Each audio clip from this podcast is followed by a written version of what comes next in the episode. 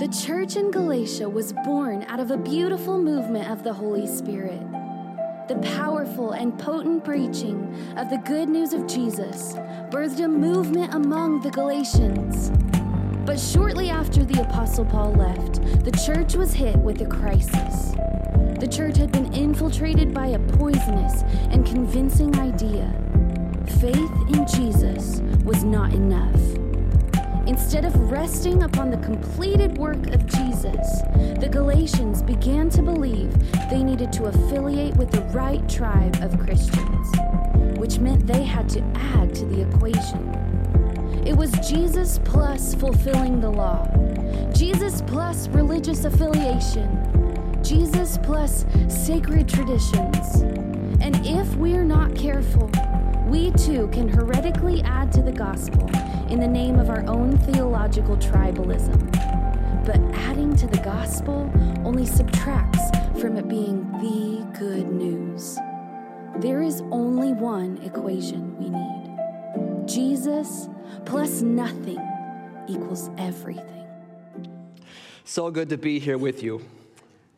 I want to get, begin today by asking you a question what would change or what would begin to happen in your life if you were fully secure in Jesus? What would change and what would begin to happen in your life if you were fully secure in Christ? Are you reluctant at times to admit weakness, flaw, and sin to other people? Do you look for the approval of others perhaps more than you should? Are you highly offendable or defensive at times when you encounter criticism, critique, or disagreement? Or on the other side, do you say yes when, oh, I should have said no? Anyone? That one hit. I can feel that one. Do you have difficulty speaking up when you disagree or even when you prefer something else? Does fear push you to play things safe more often than not? Here's a fun one for me Is your body more often in a state of peace and relaxed rather than anxiety and stress?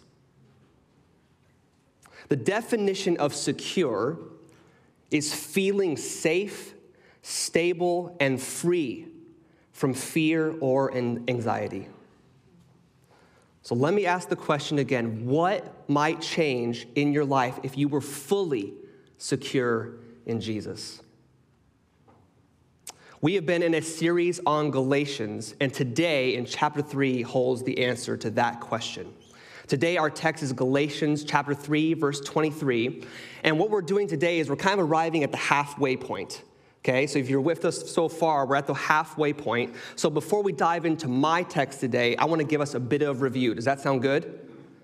Cool. When I ask you those questions, you can say yes. Don't say no, because that would throw me off, but you can totally say yes. Appreciate that. Let's give some review. Uh, we want every week to encourage you and to spur you on in your faith, but we also want at the end of this series for each of you to say, I know the book of Galatians. That's a huge win for us. When I was about 10 years old, um, I was really into EL fudge cookies. Anyone know what those are? There's my people. Um, EL fudge cookies are like an inverse inferior Oreo, just to kind of explain it, okay? And uh, my mom would occasionally buy packages. You know, my mom's a doctor, so buying cookies for her was really hard. It's a very health conscious family, okay? There was one summer where she bought a package, and this was not a gas station package with one sleeve. This was a Costco package with three. I'm talking three lines of cookies. The EL Fudge cookies are that big.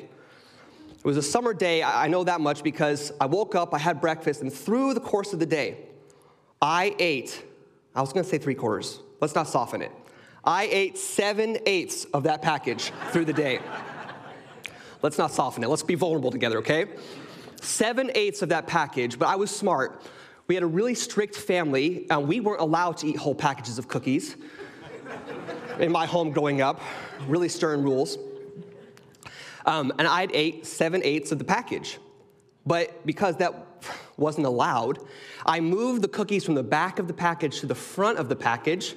So if mom were to check and open the package, Russell's a good kid. He's a good kid. What I didn't account for was when she picked up the package, the weight may have shifted a bit from when she took it home from the store.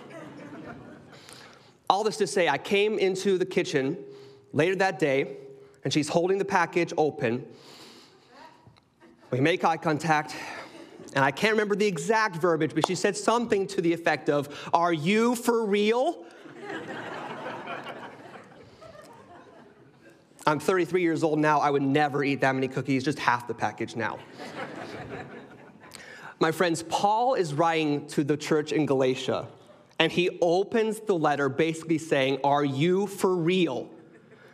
Are you for real?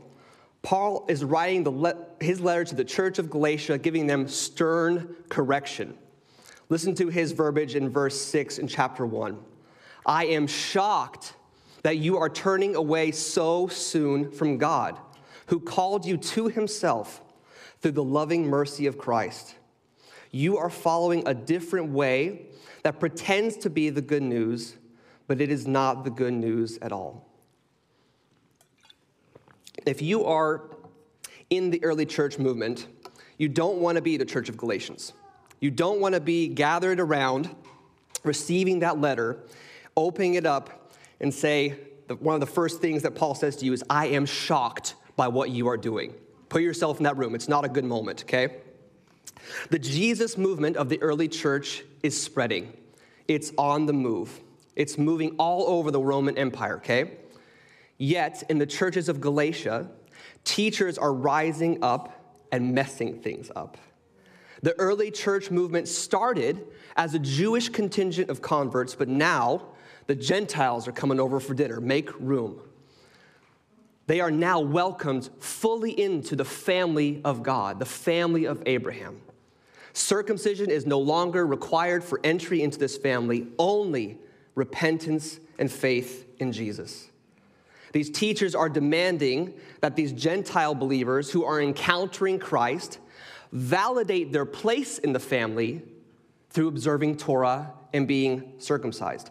Let me clarify. If you were a male Gentile at the time when you received the book of Galatians, you were, you were uh, a little stoked. What's happening here is the teachers rising up are adding to the gospel. They're adding to the gospel. And because they're adding to the gospel, they're regressing. They're turning away from God in their adding. That's the language Paul uses. They're turning away from the gospel and they're adding to the gospel. Because they're adding to the good news, it's no longer good news. They're taking the salvation weight that only Christ could carry on the cross and trying to shift it back onto human shoulders. It's weight we cannot bury, bear. Paul is bringing them back to the true gospel, the gospel that is freely given through Jesus and his sacrificial work on the cross. Basically, what Paul is saying is this obedience to God does not make you belong to God. Belonging to God overflows into obedience for him. Obedience to God does not make you belong to him, but when you belong to him, obedience flows. My kids, I've got three kids, one girl and two boys. My kids are my kids because they are my kids. They are not my kids because they do what I tell them to do. Now, because they're my kids and because I love them, I do call them to obedience. Don't miss that. But their identity is never in question whether they obey or disobey. They are my kids. It is intrinsically a part of who they are, whether they like it or not. I'll let you know how that goes. They're still young. Paul says this in chapter 2, verse 16 A person is not justified by works of the law, but through faith in Jesus Christ.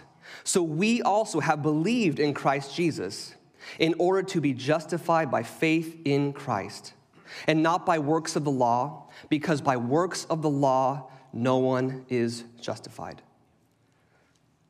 Faith is the first step. not behavior. That's what this is all about. Faith is the first step, not behavior. And let me clarify really quickly, because this is important in our, in our culture, our cultural moment in the Western church. We are not anti change your behavior, we are get the order right. When you follow Christ, your behavior will change, and that's good. But your identity is not earned through that change. Is bought with the blood of Jesus. Amen?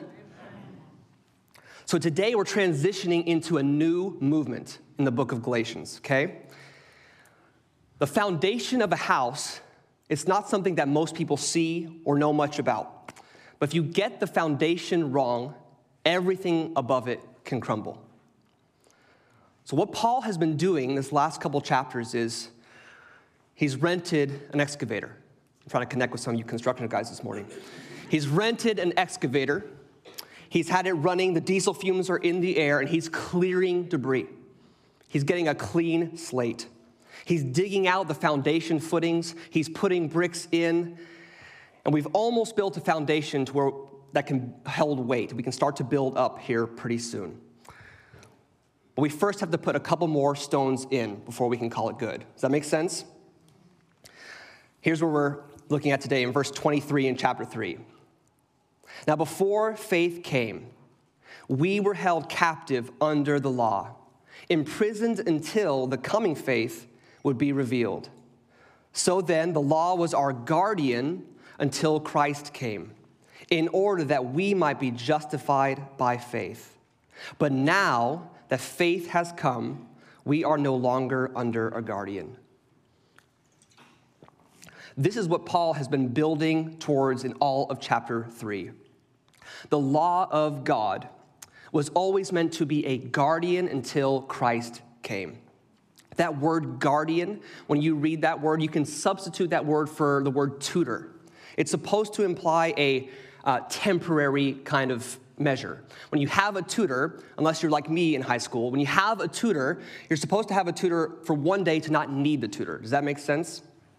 At least that's the intent. Some of us that we had a tutor the whole time. The point of the tutor is that you wouldn't need the tutor someday, that someday you would be free to tackle the coursework on your own. Think of bowling bumpers. I know bowling analogies always land. Think of bowling bumpers. When you go bowling, you have the bumpers and they'll help you learn how to bowl. But you're meant to be free one day without the bumpers. You guys are coming back next week. That guy got a bowling analogy in there. Let's go. Here is what Paul is saying in the first couple verses. The law of the Old Testament acted as a magnifier for sin. It was never enough to free people from sin. The law was never going to be enough to save. And that's where the good news of the gospel comes in. Because of Jesus' work on the cross, faith has come.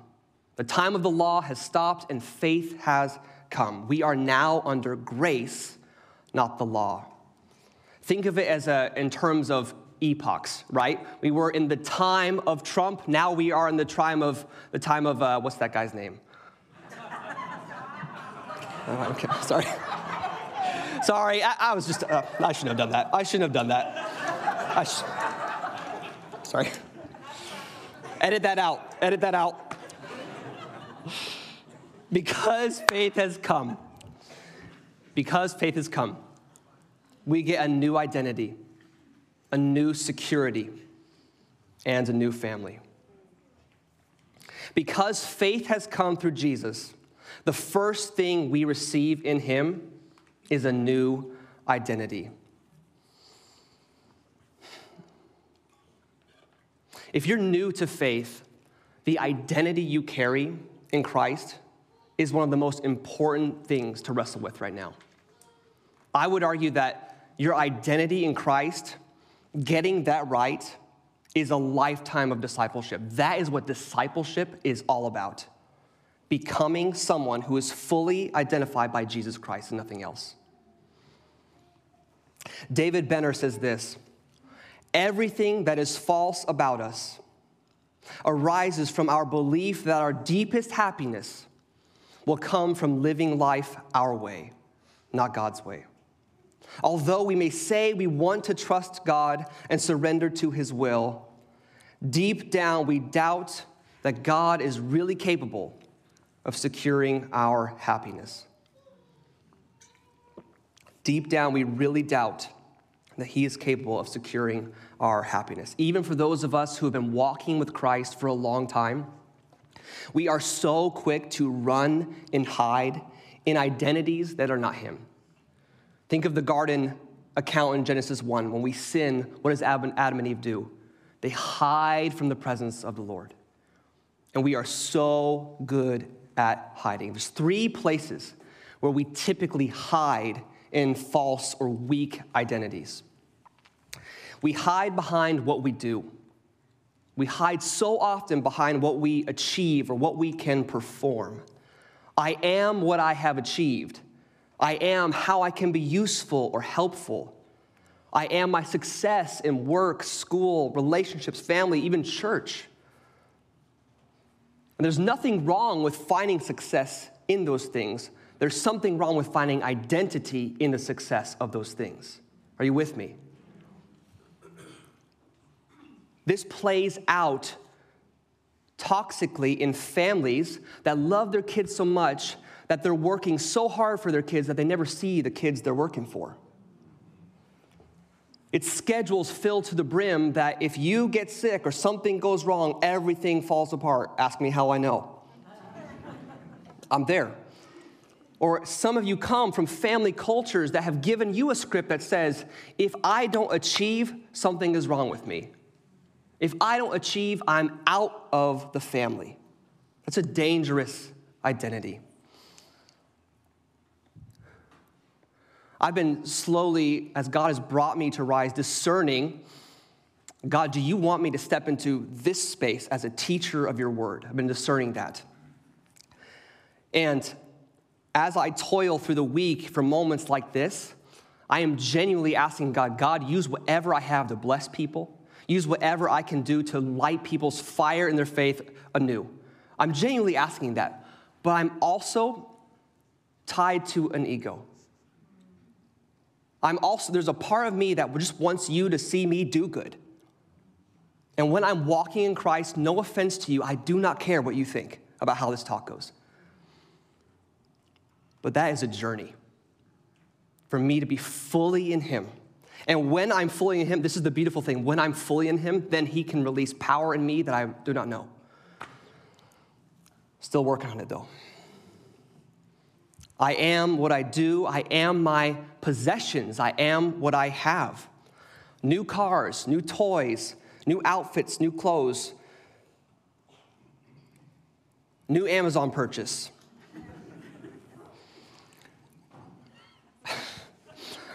Years ago, this is, this is, this is going to be a great Gresham Portland guy moment here. Years ago, I was bivocational, I was church planting, and I was also working in my brother in law's business. I was doing estimates for him and working to, to build a church. In 2022, he bought a 2022 brand new metallic gray Toyota Tacoma. Does any guy in here own a truck? Does that not excite you? it was a big deal for me. Um, you know, I never go off roading, but now I'm prepared. You know, I'm, I'm, driving this truck. It's my personal vehicle, and it's also the vehicle I would do estimates in. And a couple weeks after driving it, I'm smiling, talking to my wife, and saying, Love, I feel better about myself. I feel better about myself driving this car. I feel more like a man. I feel more like a man driving this truck. And I, it was funny, but it was a true moment of me realizing, like, oh, this is kind of weak. it was. It was a conviction moment. It was funny, it was light, but it was a conviction moment of how can my identity and my sense of well being be tied to driving around this in a steel cage? You know, that's ultimately what it is. Of course, now I'm just kind of living into the pastoral identity. I drive a Toyota Camry. but I'm trying to fit in with the Gresham crew, so I'll put like a two inch lift kit on it or something, okay? I'm trying to connect with you guys today. I've got trucks, I've got construction. Come on, let's go. The last place we often run in a false identity is our popularity. I am what others think of me. And there's a healthy, again, there's a healthy way we do this, but there's an unhealthy way too. A constant need for affirmation, the need to be seen as special in other people's eyes, the sense of joy that we receive when you receive a compliment or an affirmation, or the sense that my body is gonna fall apart because I'm receiving critique right now. But when we begin to fully trust in Jesus, that He is our fullest joy, that He holds the fullness of life, that He is our greatest source of identity, everything flourishes and flows from that. Everything flourishes and flows from that when it's right. Verse 26 For in Christ Jesus, you are all sons of God through faith. For as many of you as were baptized into Christ have put on Christ. Paul is making today a massive identity claim in our text. In verse 26, he says, We in Christ, we are sons of God through faith. The word sons here is actually really intentional by Paul. He's not trying to exclude the ladies in his language. But in the culture in which Paul is writing, only sons could be heirs. So, what he is saying is, in Christ, we, are all, we all have the status of sons. In Christ, we all have the status of heirs. What does this mean? Through grace, we are not only forgiven, but we have become, we have become sons and daughters of Jesus. You are not only forgiven, you have become a son or a daughter. Verse 27 In our faith, we put on Christ as our new identity. Few things on this. When we put on Christ as our identity, we are deeply loved. God has an affectionate love for you because when he sees you, he sees his son in whom he loves. Second, when we put on Christ, we carry the presence of Christ. God's Spirit no longer dwells in a temple, it dwells in you and me when we put on Christ. Because of this reality, we now carry, if you call Christ your own, you now carry the power of the Holy Spirit and the authority of Jesus' name. We need, as the church, to wake up to that. We need Christians walking in the power of Jesus and the authority of his name. We need a little bit more of that in our world right now. Lastly, when we put on Christ, our identity as a whole is wrapped up in him. Jesus becomes the most important part about you. You are no longer your sin. You are no longer your past, your anxiety, your fear, your addiction. The most important part about you is Him. When you put on a Trailblazers jersey, you become a Trailblazers fan. A clothing is something linked to our identity, isn't it? When you put on a Carhartt bib, here I am again, guys. When you put on a Carhartt bib, you are a carpenter. When you put on a boiler suit, you are a mechanic. When you put on a red collared shirt and say my pleasure, you are my best friend. and you work at Chick fil A. And when you wear mostly black and gray and don't know how to operate an umbrella, you are an, a Portlander. Okay? I literally only own black and gray. I've lived there a long time. But when we put on Christ, we are his sons and his daughters, whom he loves, whom he sees, and in whom he is well pleased. That, the language there is supposed to ring something in you. Those are the words that God spoke over Jesus before he started his ministry when he was baptized. Before he started any doing, he started with identity. And everything flowed from identity. And the same is true for us. In the garden and in sin, we were, we were naked and we were ashamed. And now we put on Christ. We don't earn this identity, it is simply our reality. Everything we do as Christians has to flow from this.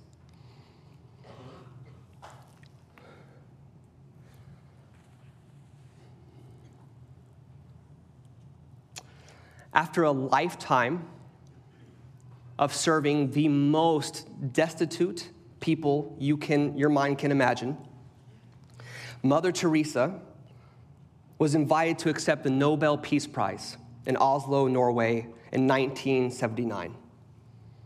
And in a room full of the most important, wealthy, distinguished people, Mother Teresa accepted her award and took the opportunity to rebuke everyone in the room for their views on the unborn. 15 years later, Mother Teresa once again is invited to the National Prayer Breakfast, our side of the pond. And the most important people in the world are in the room again the Clintons, the Gores, members of Congress, other faith leaders. The most powerful people in the world once again squirm under the rebuke of Mother Teresa. I'm gonna, I'm gonna read what she said. The greatest destroyer of peace today is abortion. Because Jesus said, if you receive a little child, you receive me. So every abortion is the denial of receiving Jesus, is the neglect of receiving Jesus. That's her critique. Then, her, then here's her plea Please don't kill the child. I want the child. Please give me the child. I am willing to accept any child who would be aborted. Critique and solution. Note that. Mother Teresa stood, and you can watch this one on YouTube. I encourage you to do that. She stood five foot nothing. She's a tiny thing. But that crowd in that room today was looking up at a spiritual giant. She stood on that podium, not secure in her work, not secure in her accomplishments, which were unheard of. She stood there as a daughter of the king. She stood as a daughter of the king. She stood secure in Jesus. She had fully put on Christ. I bring up Mother Teresa today just to open the lens of possibility for you.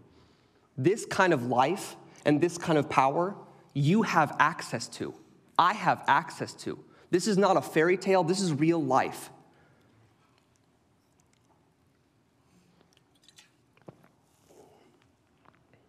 You guys okay?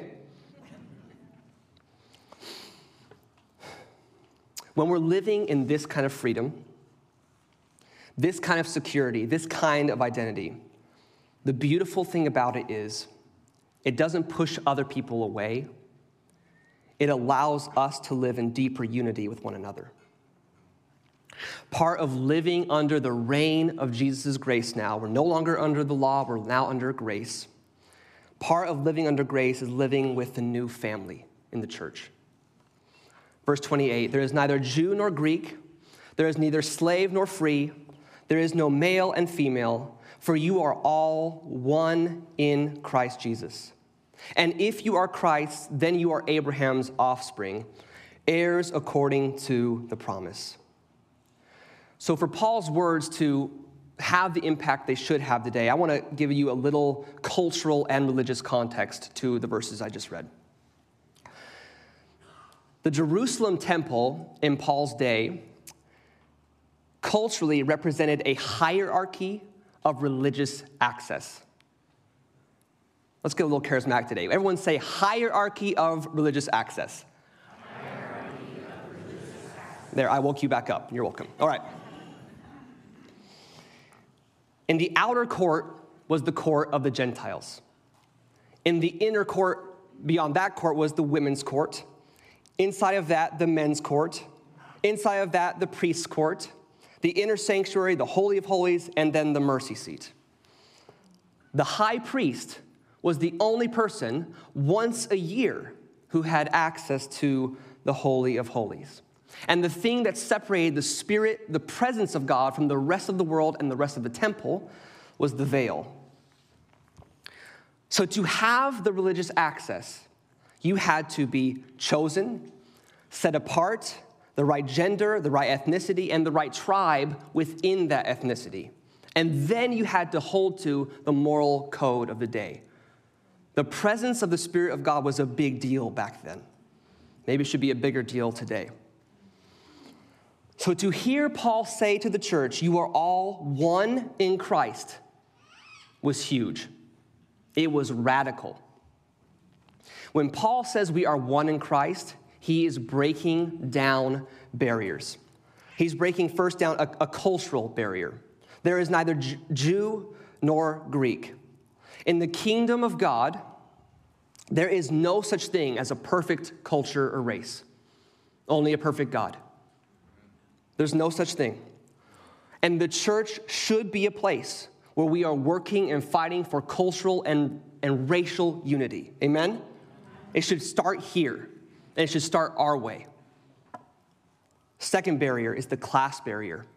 There is neither slave nor free. Your tax bracket does not determine your place in the family of God. Your tax bracket does not determine your place in the family of Jesus. If you came here today and your home is on the street or in your car, this is your family. If you came here today and you, God has just blessed you with wealth, you have an entrepreneurial mind, we bless that. you have place in the family of God too. There's no tax bracket determination to get into this family, only belief in Christ.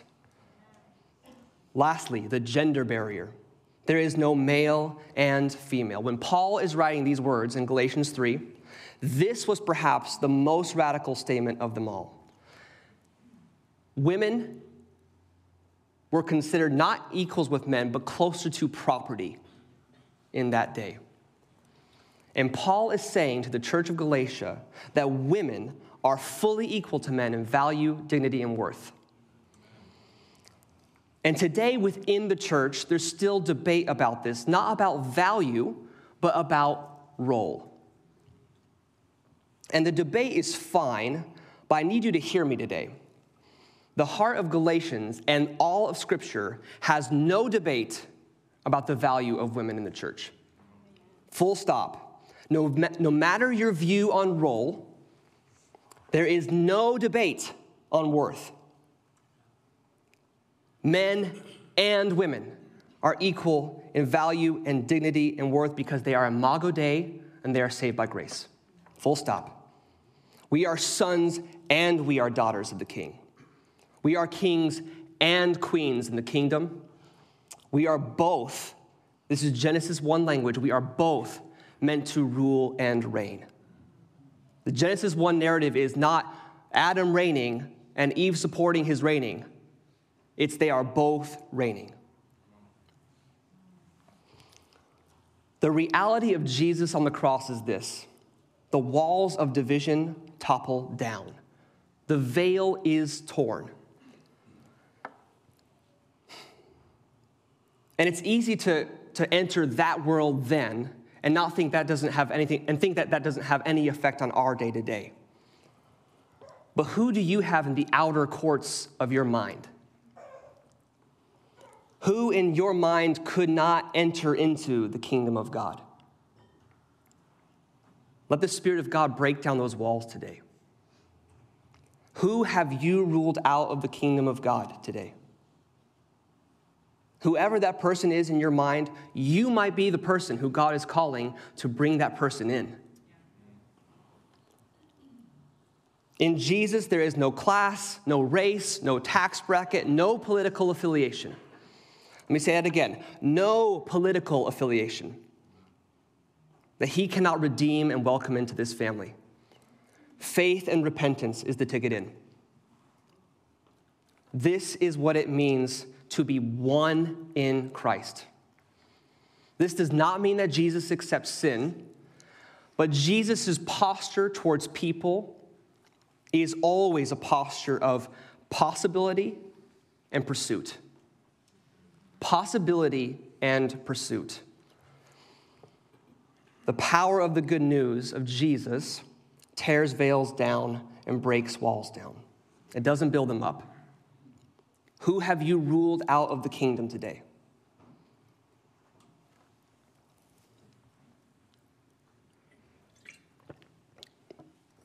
I want to say a couple things in the vein of oneness today and, thinking about our church and what God is doing here in the heart of being one in Christ.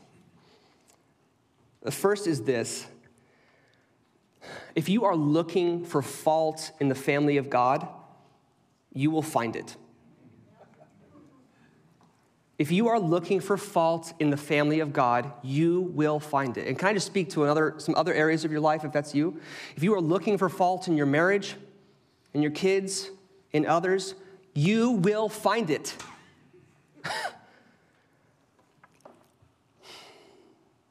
C.S. Lewis, in his phenomenal book, The Screwtape Letters, is writing from the perspective of a demon trying to derail a person from their faith.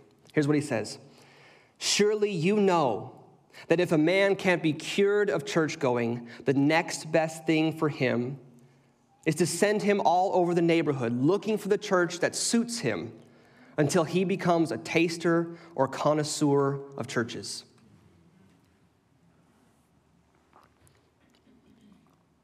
This is not a product or service.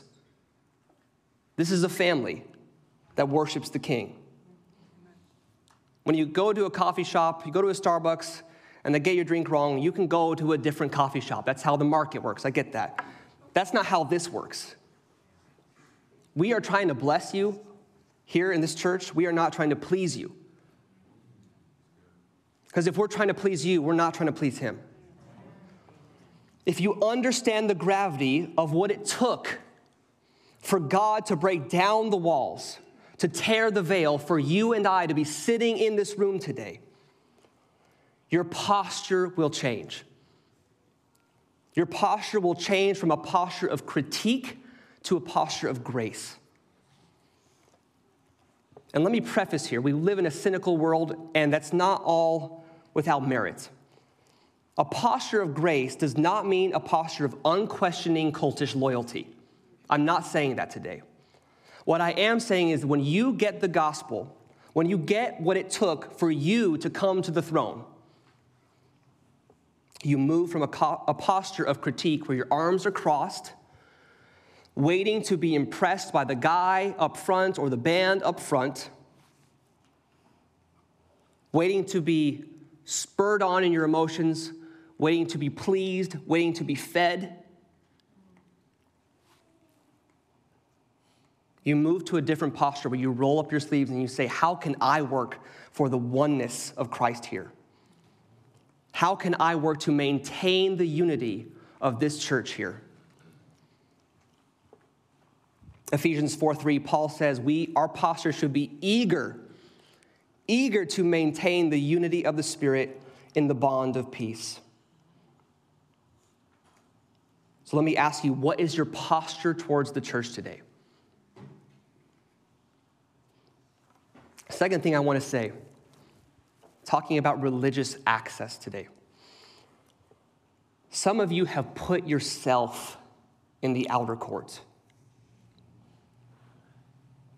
Have you ruled yourself out of his kingdom today? Romans 5 6, Paul again says, For while we were still weak, at the right time Christ died for the ungodly.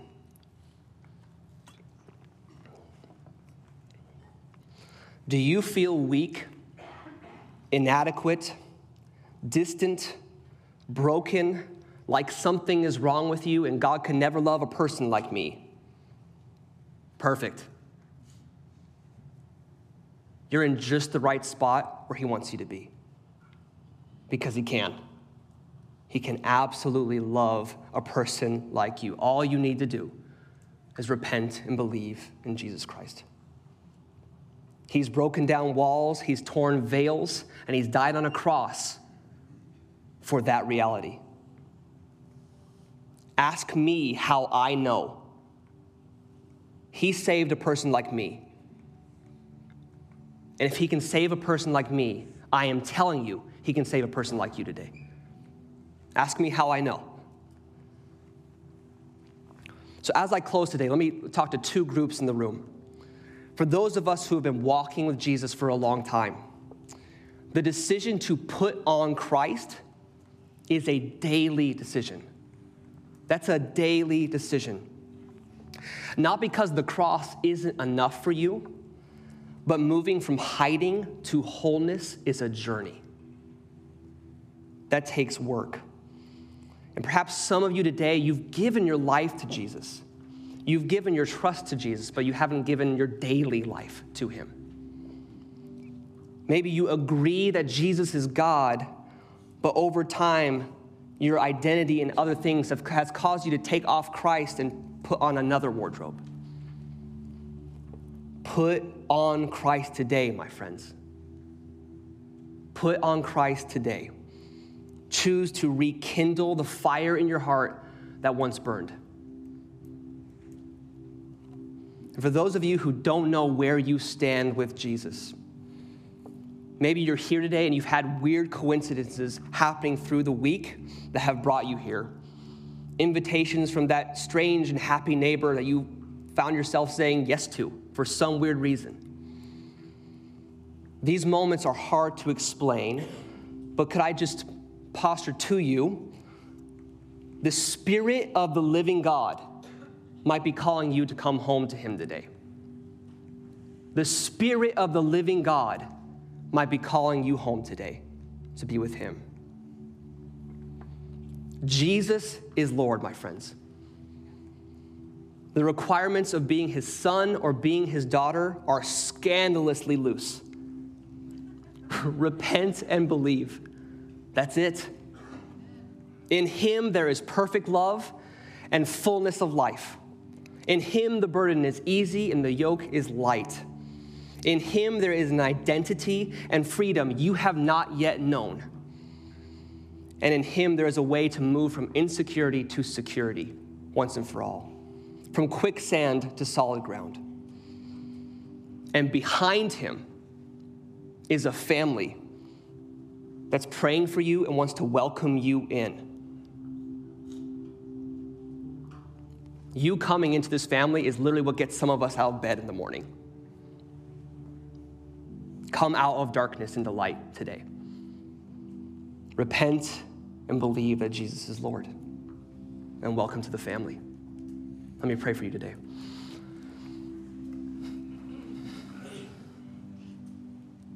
Holy Spirit, whatever you are doing today, I say keep going. God, I want our church, I want my life to be marked by a different identity. When people talk to me, I want them to have a, a moment of, was I just talking to a normal guy or something different in him?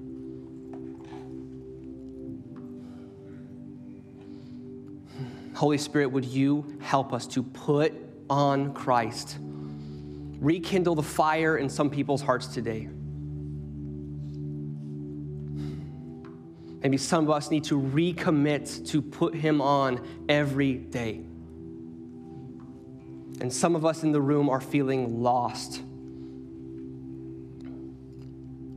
Holy Spirit, would you convict of sin? And would you show the way to freedom today? In your name we pray. Amen.